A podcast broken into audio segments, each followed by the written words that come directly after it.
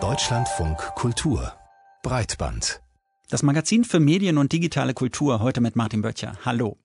Haben Sie es auch schon gemerkt? Man wird ein bisschen seltsam in diesen außergewöhnlichen Zeiten. Ich zum Beispiel messe jeden Tag meine Temperatur, schaue argwöhnisch auf Dreiergruppen im Park.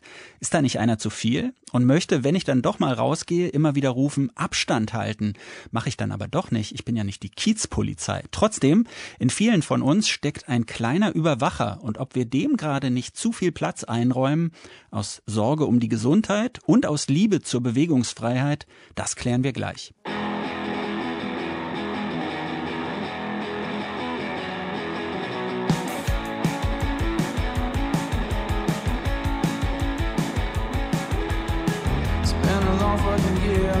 Sober now. I can deal with the stress I get from going out. Going out. Then you call up my phone, you want a night out. No, I wanna say no, but you're outside my house. Inside my house.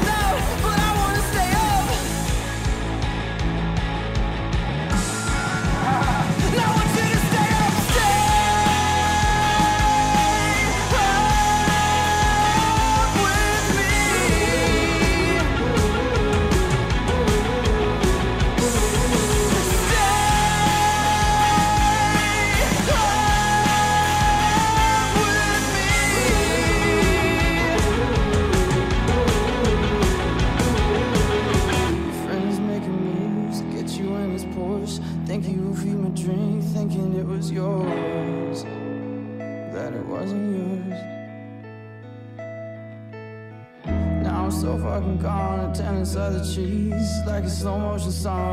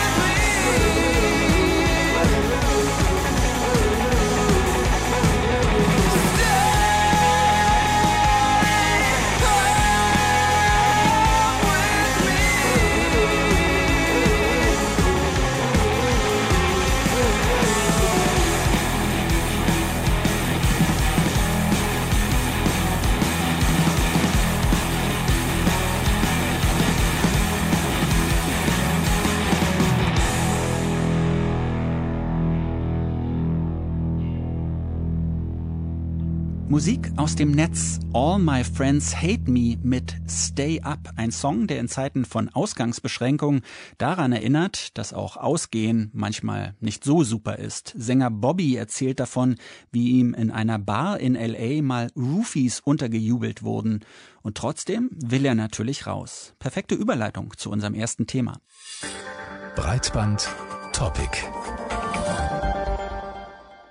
Gibt ja in Deutschland keine allgemeine Ausgangssperre, noch nicht jedenfalls, aber dafür sogenannte Kontakteinschränkungen. Jeder unnötige Gang nach draußen soll vermieden werden, jeder überflüssige Kontakt. Aber wie lang ist diese Selbstisolation durchzuhalten? Schon letzte Woche haben wir hier bei Breitband über die Möglichkeiten von Tracking-Apps in der Corona-Krise gesprochen.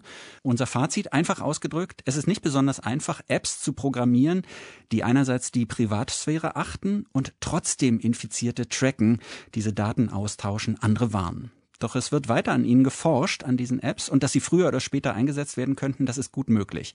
Die Gesundheit, so könnte man sagen, ist so wichtig, dass der Überwachungsstaat in Kauf genommen wird. Aber vielleicht geht es ja gar nicht nur um die Gesundheit, sondern auch um die Bewegungsfreiheit. Und um die wieder zu erlangen, lassen wir uns dann vielleicht überwachen oder überwachen uns sogar selbst. Darüber habe ich vor der Sendung mit dem Kultur- und Wirtschaftswissenschaftler Felix Maschewski gesprochen. Herr Maschaski, Sie haben zusammen mit Anna-Verena Nosthoff ein Buch geschrieben. Es heißt Die Gesellschaft der Wearables, digitale Verführung und soziale Kontrolle. Darin befassen Sie sich mit den Geräten, die immer mehr Menschen tragen, also smarte Uhren am Handgelenk, die Puls- und Schritt messen, die unseren persönlichen Zustand dokumentieren. Jetzt hat das Thema Gesundheitsdaten durch Corona rapide an Brisanz gewonnen. Der Philosoph Yuval Harari schrieb zum Beispiel vor ein paar Tagen in einem Gastbeitrag für die Financial Times, wenn Menschen die Wahl zwischen Privatsphäre und Gesundheit treffen müssten, dann würden sie sich für die Gesundheit entscheiden. In Ihrem Buch verfolgen Sie ja eine ähnliche These. Woran machen Sie das fest? Das kann man auf der individuellen Ebene festmachen bei Menschen, die sich beispielsweise eine Gesundheits-App herunterladen, um den Zyklus zu tracken, wo es dann nicht ganz klar ist, wohin die Daten dann eigentlich wandern, wozu sie äh, gebraucht werden, mit wem sie geteilt werden. Wir machen das im Buch dann beispielsweise auch noch bei so überindividuellen Konstellationen deutlich, wie zum Beispiel Versicherungsmodelle in den USA, die das Tragen eines Fitness-Trackers äh, obligatorisch machen und äh, da dann sich auch bemisst, wie viel man äh, am Ende äh, für seine Versicherung dann zahlen muss. Gibt es unterschiedliche Ebenen auch noch, ähm, wie zum Beispiel sehr groß angelegte Projekte, ähm, wie zum Beispiel das Projekt Baseline von Google und einem Schwesterunternehmen Veriley, wo sie ähm, über vier Jahre hinweg 10.000 Menschen mit sogenannten Study Watches ausstatten und da wirklich jeden Herz- und Pulsschlag äh, messen und jeden Schritt tracken ähm, und darüber hinaus dann noch eine Reihe von Tests auf Herz und Nieren durchführen, die vom Bluttest, Sehtest, Gentest bis zu einem Röntgenscan reichen. Und so ist das Versprechen dieses Projekts, wo wirklich diese 10.000 Menschen sehr schnell äh, daran teilgenommen haben, dass man die Daten einerseits dem Konzern übergibt und dafür aber eine bessere Krankenfürsorge erhält über diesen Zeitraum hinweg. Wenn ich jetzt aktuell auf die Corona-Krise und hierzulande äh, beziehen wollen würde, würde ich mich wahrscheinlich auf diese Umfrage des Meinungsinstituts Innofact beziehen, wo ja die Befragten zu 70 Prozent gesagt haben, dass sie Bewegungsdaten, Gesundheitsdaten, Kontaktdaten mit Institutionen wie dem RKI, also dem Robert Koch Institut, äh, teilen würden. Andererseits müssen wir aber auch so ein bisschen aufpassen, dass aus diesem ja, gesundheitspolitischen Ausnahmezustand, in dem wir uns befinden, kein datenpolitischer Normalzustand wird. Dass wir also aus diesem individuellen I have nothing to hide kein institutionelles Nowhere to hide machen. Wenn es um diese Kontrollmöglichkeiten gibt, theoretisch tragen ja viele Menschen von, von uns schon ja etwas an sich, was zur Kontrolle nützlich sein könnte, entweder Wearables oder Smartphones. Der Philosoph Harari, den ich schon erwähnt habe, der nennt das die Verschiebung der Überwachung von außen nach innen, also hin zu dem, was unter der Haut passiert. Habe ich Fieber oder erhöhten Puls? Puls. All das kann ja helfen, so eine Infektion zum Beispiel anzuzeigen und dann auch ein Virus möglicherweise einzudämmen für einen staatlichen Akteur, so innerhalb der freiheitlich-demokratischen Grundordnung, ist das meiner Ansicht nach noch undenkbar, aber halten Sie es für möglich, dass private Anbieter auf so einen Zug aufspringen, also eine Kontrollfunktion über die Smartwatch anbieten, sozusagen eine Corona-App? Einerseits merkt man jetzt schon, wie intensiv die Forschung beispielsweise im Silicon Valley und Umgebung läuft. Das ist wirklich so eine Art Frühwarnsystem über solche Anwendungen wie Wearables, wie Smartwatches äh, geben soll. Da kann man herausgreifen, beispielsweise den sogenannten Ura-Ring. Das ist ein Ring, den man am Finger trägt, der die Temperatur und die Herzfrequenz misst. Und den Mitarbeitern im, im Krankenhaus so etwas erfassen soll, äh, ob sie vielleicht Symptome zeigen, die sie selber noch gar nicht merken. Das ist auf der ersten Ebene, glaube ich, im Moment sehr virulent und da wird ziemlich viel dran geforscht. Auf der zweiten Ebene, ob, ob ja Unternehmen äh, solche Kontrollfunktionen anbieten werden, da glaube ich, dass solche Konzepte, die ich eben schon äh, kursorisch ansprach, äh, von Versicherungen einfach Rückenwind erhalten werden. Ich glaube dann nicht so sehr, dass es ein so ein rigides Konzept geben wird, ähm, sondern eher, dass das so in, An in Anreizsystem passieren wird, dass man quasi, wenn man solche Variables nutzt, dann vielleicht weniger für seine Versicherung zahlen wird, andere Prämien bekommt, Boni etc.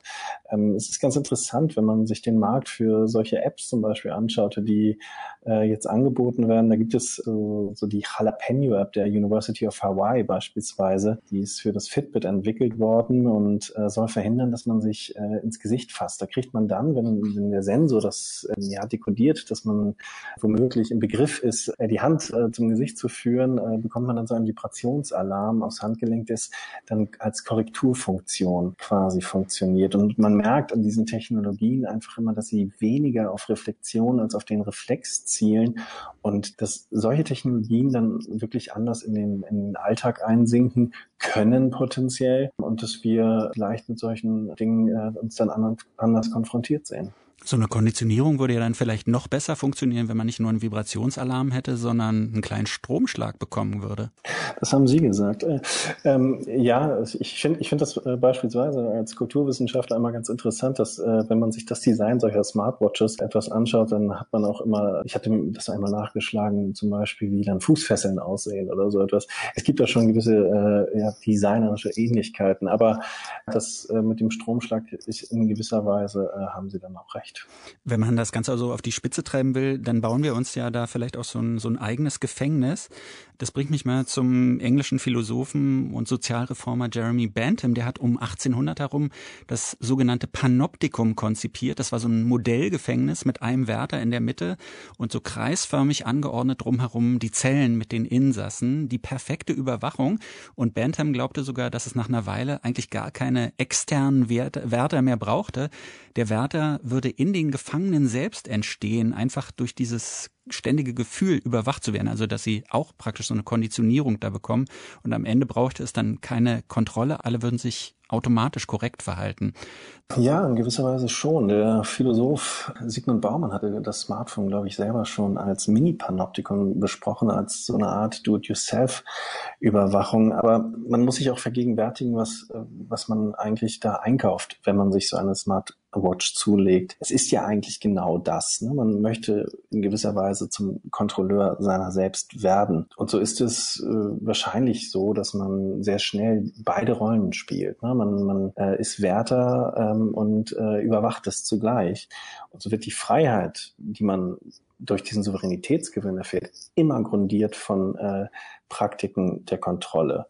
Wenn ich jetzt an das äh, Beispiel, an das Panoptikon äh, in der Architektur zurückdenke, merkt man einfach, dass diese, diese, der, der Turm aus dem Zentrum des Panoptikons verschwunden ist. Wir sehen uns selber auf diesen smarten Uhren, auf diesem schwarzen Grund vielleicht noch als, als Lichtreflexe.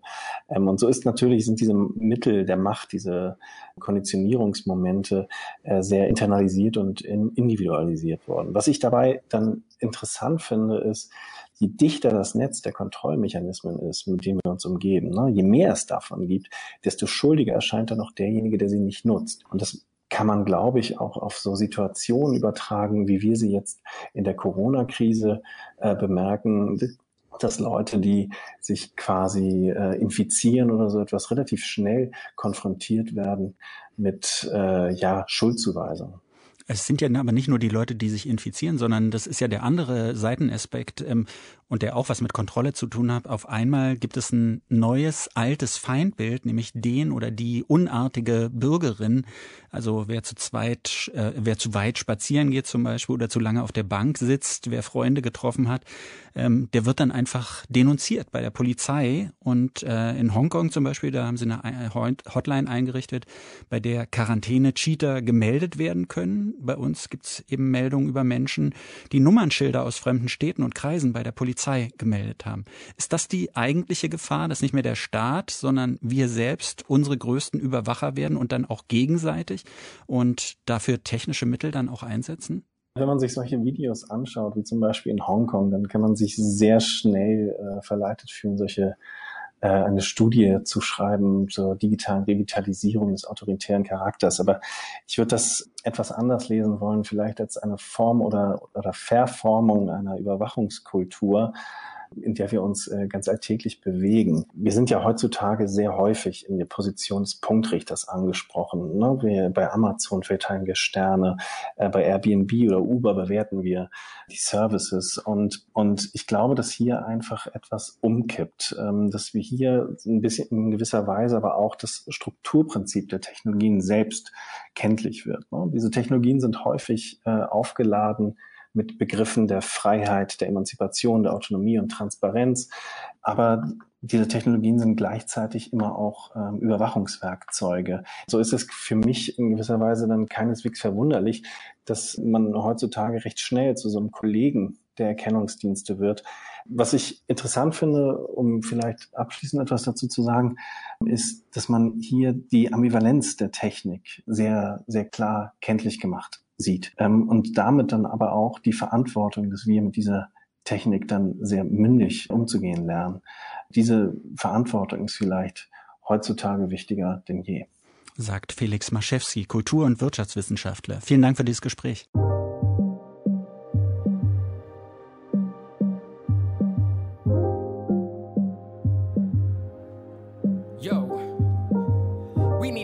For soldiers ending up homeless. I notice we got a POTUS that never think that he owe us. The feeling of being hopeless. I focus, here go my opus, the dopest. Before I wrote this, I might be a Mike Moses. God willing, I'll make a million. Don't see a ceiling in a billion, a trillion. The money so appealing. I'm feeling, I'm tired billing. I'm working while you be chilling. I'm killing, willing, and dealing to save it for all my children. Use Twitter to speak. We saw the players take a knee, and the fans would leave seats. And the news is full of leaks, and the Weinstein is a freak, and he treated women like meat, and the shame is cutting deep. All capital, stay wanting collateral, compatible to live with these lies. I won't be after you, adaptable to blow any moment. It's more than practical, it's factual. The city, these haters loving the ridicule. Guns in the schools while the president is on a vacation with ocean views. Tax money abuse, couple of interviews, harassment's on the rise. Surprised that it was you. I took a breather for a moment. I'm sizing up the opponent. I own it, homie. You know it. A poet, soon to be stoic. I'm witty, hella heroic. My drive feeling ferocious. I'm never stopping, so quote it, yes. Sick of rappers saying nothing. They mumble a little something. The bass lines are bumping. The ad libs are better than verses. In the discussion, I'm hard without the cussing my love. Cause by the dozen, Russia got us in a bind. We tried drumming the line, but Trump said never mind. His election was a joke or a hoax of the third kind. For men afford the gate, y'all doing some hard times. I'm lost in all the topics. Life is like the comics, good and evil prophets generating the profits. Man, it's all logic. Dreams to see in Africa looking like it's the tropics. I'm out of my mind, always on time. Out of these lines like I'm riding on a wave, wave. Okay, okay. Don't tell me to stop it. I'll be changing the topic. I'm out of my mind, always on time. Out of these lines like I'm riding on a wave, wave. Okay, okay. Don't tell me to stop it. I'll be changing the topic.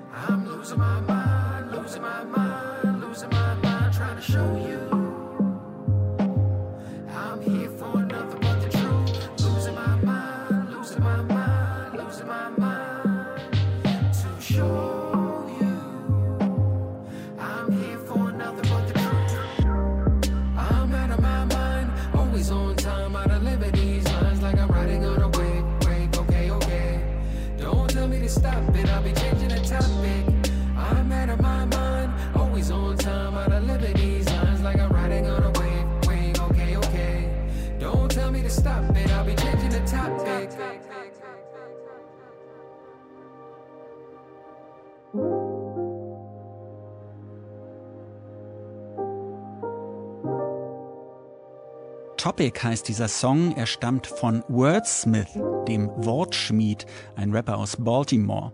In dem Song geht es darum, dass unsere Gesellschaft Nachrichten, Musik und Filme wie Fastfood in sich reinzieht. Und nie war das wohl wahrer als heute. Breitband im Deutschlandfunk Kultur. Was kann man tun, um die Pandemie aufzuhalten? Die großen Tech-Firmen machten ja in den letzten Jahren den Mund ziemlich weit auf, wenn es darum ging, ihre Rolle für die Welt der unmittelbar bevorstehenden Zukunft zu beschreiben.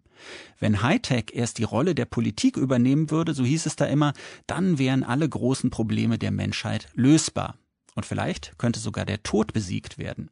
Aktuell sehen wir, Hightech hilft gerade nur bedingt gegen die Corona-Pandemie. Aber was hilft? In New York, also dort, wo Corona gerade am heftigsten wütet, hat sich unser Reporter Thomas Reintjes nach Lösungen umgesehen, nach digitalen und analogen Lösungen.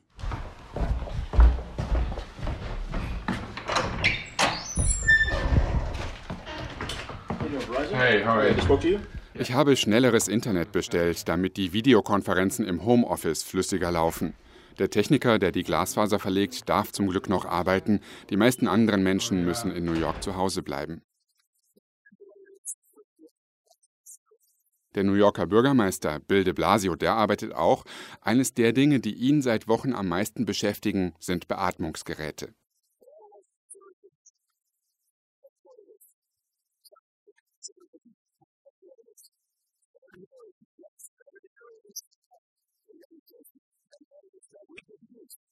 Er hat Kieferorthopäden, Schönheitschirurgen und sogar Tierärzte aufgerufen, ihre Beatmungsgeräte zur Verfügung zu stellen.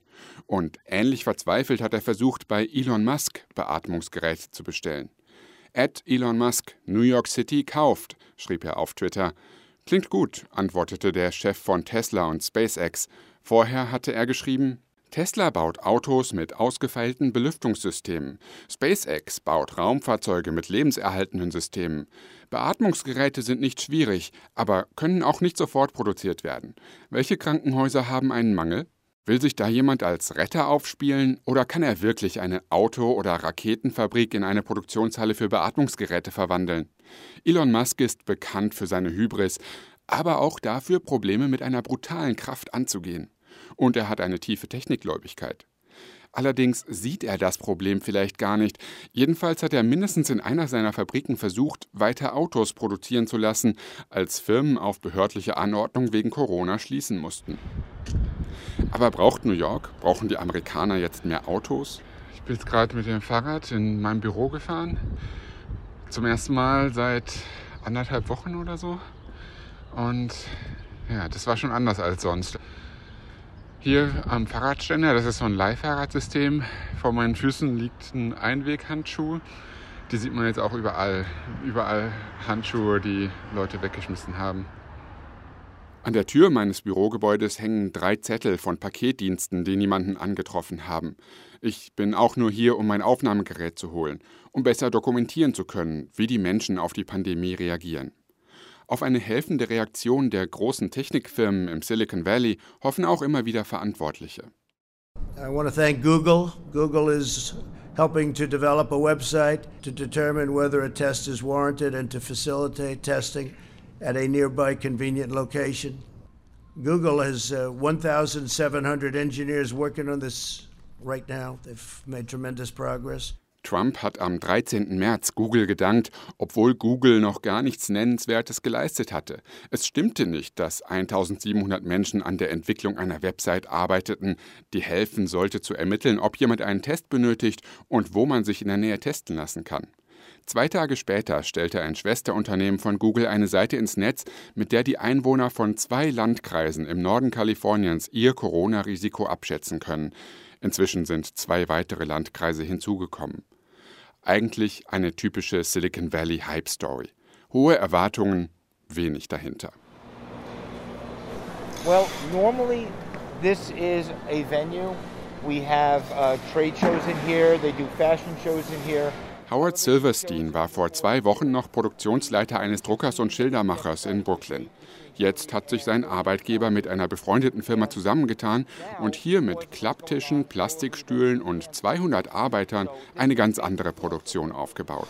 And within the space of one week, we went from having an empty room to making 120,000 face shields. Eine Art Visier aus Plexiglas, das vor Tröpfcheninfektion schützen soll. Die Angestellten der beiden Firmen arbeiten hier, aber auch Musiker, Makler und andere New Yorker, die ihre Jobs verloren haben.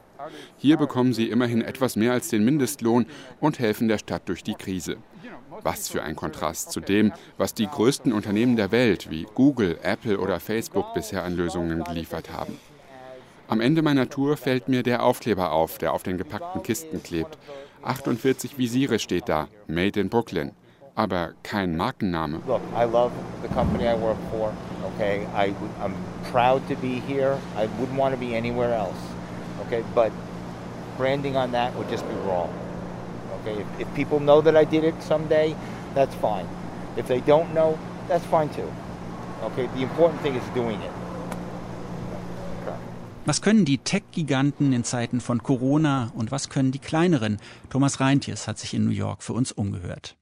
In diesem Zusammenhang vielleicht auch ganz interessant, Google hat gerade was gemacht. Sie werten anonymisierte Smartphone-Bewegungsprofile aus und stellen die Daten zur Verfügung. So können offizielle Stellen feststellen, welche Ausgangsbeschränkungen, welche Schließungen, welche Kontaktsperren etwas bringen. Der Spielplatz ist zu, dann gibt es von da auch keine Handysignale, aber vielleicht stehen alle nur um die Ecke und treffen sich da. Das kann man dann da rauslesen.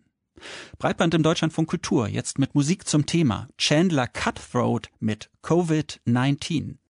Had a crush on this bitch since she walked by.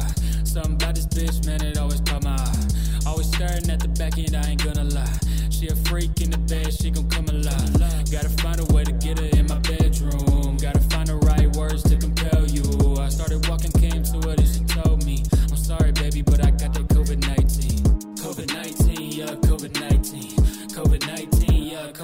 19. COVID 19, yeah, COVID 19.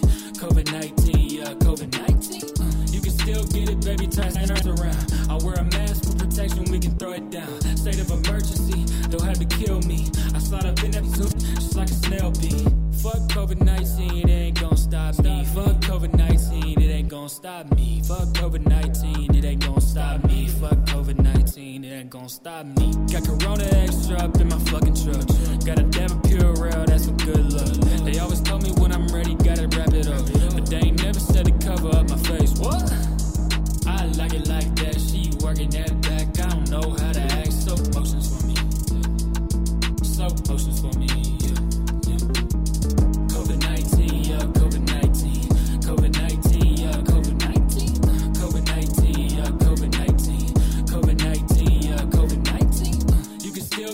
Baby, turn that ass around. I wear a mask for protection, we can throw it down. State of emergency, they'll have to kill me. I slide up in that pussy, just like a snail.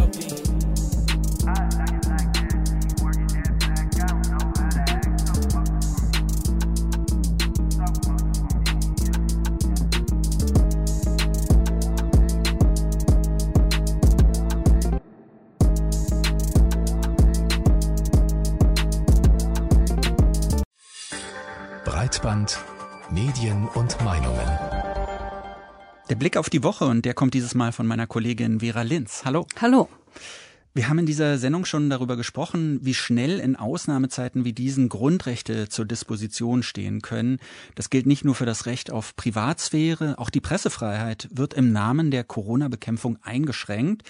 Und das auch hier, mitten in Europa. Für einen Paukenschlag sorgte in dieser Woche ein Beschluss des ungarischen Parlaments. Seit Montag kann demnach der rechtsnationale Ministerpräsident Orban aufgrund eines Notstandgesetzes per Dekret regieren. Und zwar, das kommt noch hinzu, ohne jede zeitliche Befristung. Teil der neuen Verordnung ist auch die Aushebelung der Pressefreiheit. Denn für das Verbreiten von Falschnachrichten sollen künftig Haftstrafen von bis zu fünf Jahren verhängt werden können. Vera, ich nannte es einen Paukenschlag, aber wie hat diese Nachricht denn die Journalisten in Ungarn getroffen, die in den wenigen noch existierenden unabhängigen Medien arbeiten? Mein Eindruck ist, man versucht es mit Fassung zu tragen und sich nicht dadurch abbringen zu lassen von den eigenen journalistischen Standards. Das hat sich bewährt, denn Journalisten in den unabhängigen Medien Ungarns sind ohnehin Druck gewohnt. Was heißt, sie können frei schreiben, es gibt keine Zensur, aber die Arbeit wird ihnen so schwer wie nur möglich gemacht unter der Regierung Orban. Sie werden diffamiert, Informationen werden vorenthalten, sie bekommen keine Interviews von der Regierung, werden daran gehindert, an Pressekonferenzen teilzunehmen, Termine werden verheimlicht und das macht es dann eben auch schwer, mit vielen Quellen zu arbeiten, was ja erstrebenswert ist für Journalisten. Ich habe mit Martin Gergi gesprochen. Er ist leitender Redakteur bei der Wochenzeitung HVG, einem liberalen ungarischen Politikmagazin, vergleichbar mit dem Spiegel. Und Gergi hat seine Empfindungen zum in dieser Woche erlassenen Notstandsgesetz so formuliert. Es ist ein bisschen so wie bei Trump. Man ist überrascht über die Niveaulosigkeit äh, von Trumps Tweets und man gewöhnt sich dran und dann gibt es dann doch wieder Tweets, wo man sich aufregt. Nur bei Orban sind es eben keine Tweets, sondern dann sind es Gesetze, die zum Machterhalt Orbans dienen sollen, sagt Gergi. Sind das denn nur Drohungen, die in diesem Notstandsgesetz stehen? Oder kann man davon ausgehen, dass tatsächlich Journalisten, Journalistinnen unter dem Vorwand, sie hätten Falschmeldungen verbreitet, für fünf Jahre ins Gefängnis kommen? Das ist nicht ganz klar. Man hat den Eindruck, dass es vor allem der Einschüchterung dient und der Stärkung der Position von Orban, der sich als der große Schutzpatron aufspielen kann in dieser Corona-Krise. Martin Gergi schätzt das so ein. Also vielleicht sind wir immer noch blauäugig, aber irgendwie denken wir, der Schritt, Journalisten hinter Gitter zu bringen, ist so krass, das wagt Orbans Regierung dann am Ende doch nicht. Die begnügen sich damit, dass die äh, Menschen denken sollen, dass uns mit Strafgesetz bedroht werden muss, damit wir die Wahrheit berichten und sie äh, schmunzeln sich ganz äh, äh, richtig doll, weil wir in unserer redaktionellen Arbeit dann noch zweimal, noch dreimal, noch viermal uns hinterfragen, was wir berichten und was wir schreiben. Also es ist auf jeden Fall schon mal so eine Art Psychoterror, der da ausgelöst wird. Unbefristet per Dekret regieren, Journalisten unter Druck setzen, das passt so gar nicht zu den Werten der Europäischen Union. Warum wird das dennoch bislang zumindest geduldet? Ja, mein spontaner Gedanke war auch, ein Land mit so einer Politik hat in der EU keinen Platz. Und man muss sagen, die Realität ist eine andere. Der ZDF-Korrespondent Stefan Leifert twitterte dazu, die EU-Verträge bieten Brüssel und EU wenig Instrumente in Ungarn einzugreifen. Und tatsächlich ist es so, man kann den Europäischen Gerichtshof anrufen und die Unrechtmäßigkeit feststellen. Das wäre dann zumindest ein Imageschaden für Ungarn, aber erstmal auch nicht mehr. Im Moment überlegt man, ob man im neuen EU-Haushalt Sanktionsmöglichkeiten einbaut, also ob Rechtsstaatlichkeit Sicherheit zur Bedingung für Gelder aus dem EU-Budget gemacht wird. Letztendlich, denke ich, braucht es aber politischen Druck, um etwas zu verhindern. Die Frage dahinter lautet auch, wie weit sieht sich die EU als Wertegemeinschaft oder anders gefragt, wie weit kann sie es sich leisten, auf Werte zu bestehen? Denn Ungarn aus der EU rauszuwerfen, wenn das überhaupt möglich wäre, äh, das würde natürlich ganz neue Probleme aufwerfen. Was ist dein Eindruck? Wie wird in den Medien das Notstandsgesetz bewertet? Es gibt die Sorge, dass es zur Dauereinrichtung werden könnte. Das schreibt zum Beispiel netzpolitik.org. Insgesamt gibt es vor allem Kritik an der ungarischen Regierung. Eine Schande für Europa, schreibt der Spiegel. Ungarn gehöre nur noch geografisch zu Europa, nicht aber politisch. Die Taz spricht von Orbans Corona-Coup und stellt resigniert fest, Orban wird's nicht kümmern, wenn die EU jetzt nur mit Appellen reagiert. Der britische Independent prophezeit, dass Europa von Orbans Autoritarismus zerstört wird, es sei denn, es gelinge, ihn gemeinsam zu stoppen. Also Kritik quer durch die Bank. Was mir zu kurz kommt, ist der Blick ins Land selbst. Man kann ja ein Land nur bedingt von außen verändern, wenn die Bevölkerung nicht auch danach strebt. Ich habe mit Martin Gergely darüber gesprochen, ob es denn die Ungarn gar nicht stört, zum Beispiel, wenn die Regierung einfach so ein Grundrecht aushöhlt. Und er sagt, es gebe eine große Politikverdrossenheit und natürlich auch viele Enttäuschte, die Orbans Politik ablehnen, aber man warte darauf, was sich die Macht als nächstes ausdenkt. Also es ist halt eine gewisse Tatenlosigkeit, eine gewisse Resignation spricht daraus. Mir geht es so, ich spüre auch kein Aufbegehren. Die Leute werden, scheint es, mürbe gemacht. Ich war selbst in Budapest im Dezember und man spürt dort vor Ort, dass die Vielfalt an Meinungen fehlt, an Kulturen. Das kann man auch nicht von außen herstellen oder installieren. Und wie und ob man das aufbrechen kann, auf diese Fragestellung würde ich mir auch in den Medien eine Antwort erhoffen. Sicher wäre zum Beispiel ein soziologischer Blick. Wir haben ja im Moment so die Stunde der Soziologen, auch hier in Deutschland. Ein soziologischer Blick wäre sicher ganz hilfreich. Ja, der Kampf um die Demokratie, der erfordert viel Engagement und da kann man nicht einfach aufhören. Aber hast recht, wie will man das in einer Gesellschaft initiieren, wenn es nicht da ist? Vielen Dank, Vera Linz, die Medien und Meinungen der Woche. Und ja, nicht nur in Ungarn wird die Corona-Krise genutzt, um die Pressefreiheit stark zu beschränken. Fast wortgleich hört sich das etwa an, was in einem Erlass der thailändischen Regierung steht. Das Dekret gilt seit vergangene Woche und genauso wie in Ungarn kann in Thailand jetzt eine Information über das Virus, die die Regierung für falsch hält, mit bis zu fünf Jahren Gefängnis bestraft werden.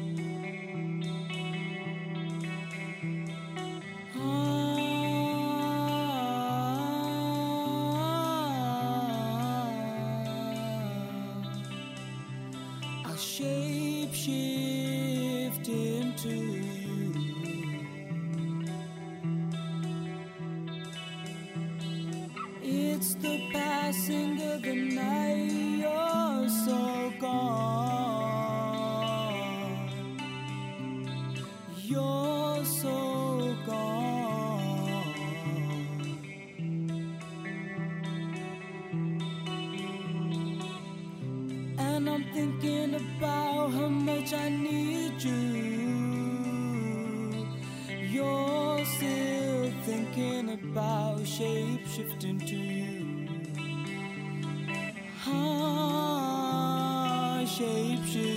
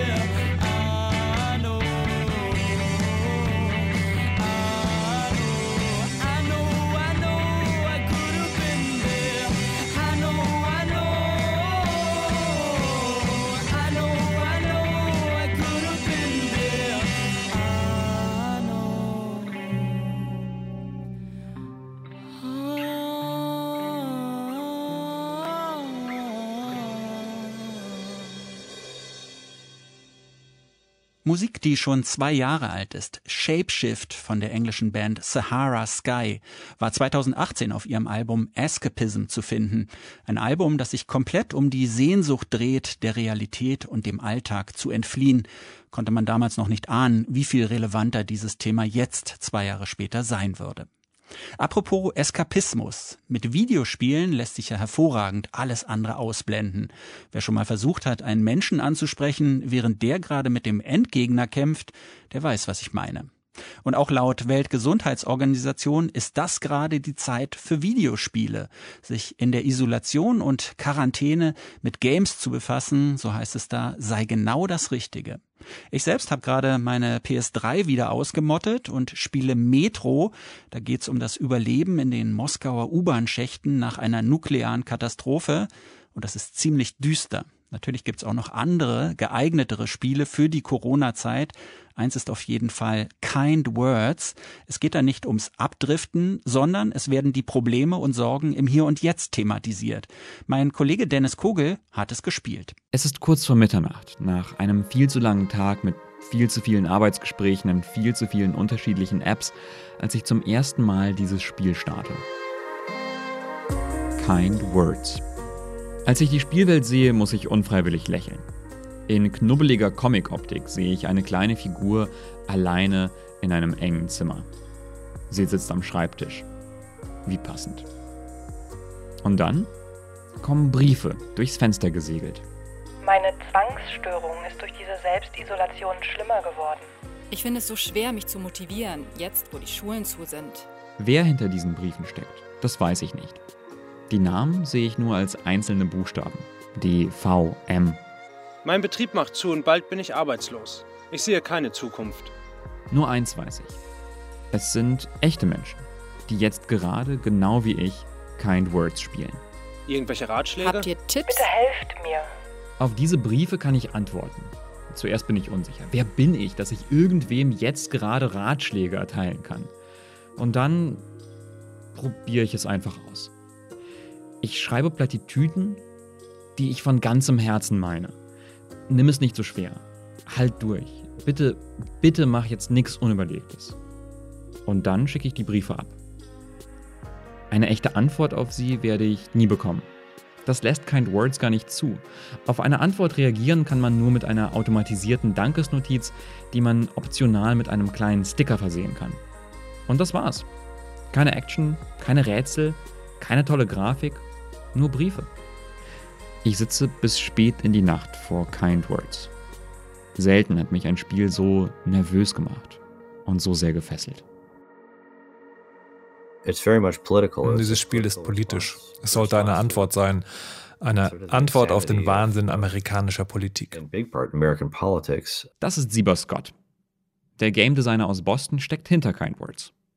Das Spiel hatte er nicht als Antwort auf eine Pandemie angedacht, sondern um GamerInnen zu helfen, die an der politischen Weltlage verzweifeln und Zuspruch brauchen. Die Idee zu Kind Words, eine Struktur schaffen, in der alles, was du schreibst, ein Publikum hat, das es wirklich lesen möchte. Und darum Ratschläge. Denn wir alle suchen Rat. Und selten schien das so dringend zu sein wie jetzt. Irgendwann frage ich selbst um Rat und bekomme Antworten mit klugen Vorschlägen und ehrlich klingender Fürsorge. Ich bin baff und ich schäme mich gleichzeitig ein wenig über die abgedroschenen Aussagen, die ich anfangs selbst verschickt habe. Ich schreibe einen Brief an die Spielerinnen. Hallo, ich bin ein Journalist. Wie hat euch Kind Words in dieser Zeit geholfen? Ich fühle mich nicht mehr so alleine auf der Welt. Kind Words brachte Glauben, Hoffnung und Leidenschaft zurück in mein Leben. Gerade eben habe ich einen Rat bekommen, das Spiel auszumachen und endlich das zu tun, was ich tun wollte. Ob das alles stimmt, kann ich nicht nachprüfen. Aber ich möchte es glauben, weil auch ich jedes Mal ehrlich bin, wenn ich frage und wenn ich Rat erteile. Warum funktioniert dieses Spiel so gut, will ich von Sieber Scott wissen. Dass wir keine Antworten erlauben, hat mehrere Gründe. Einer davon, es ist quasi unmöglich zu streiten. Es gibt keine Antworten, also auch keinen Streit. Keine negativen Kommentare, keine Trollbriefe. Das tut gut. Aber der Grund, warum ich Kind Words jeden Abend spielen möchte, ist vor allem ein Gefühl, das es immer wieder bei mir auslöst.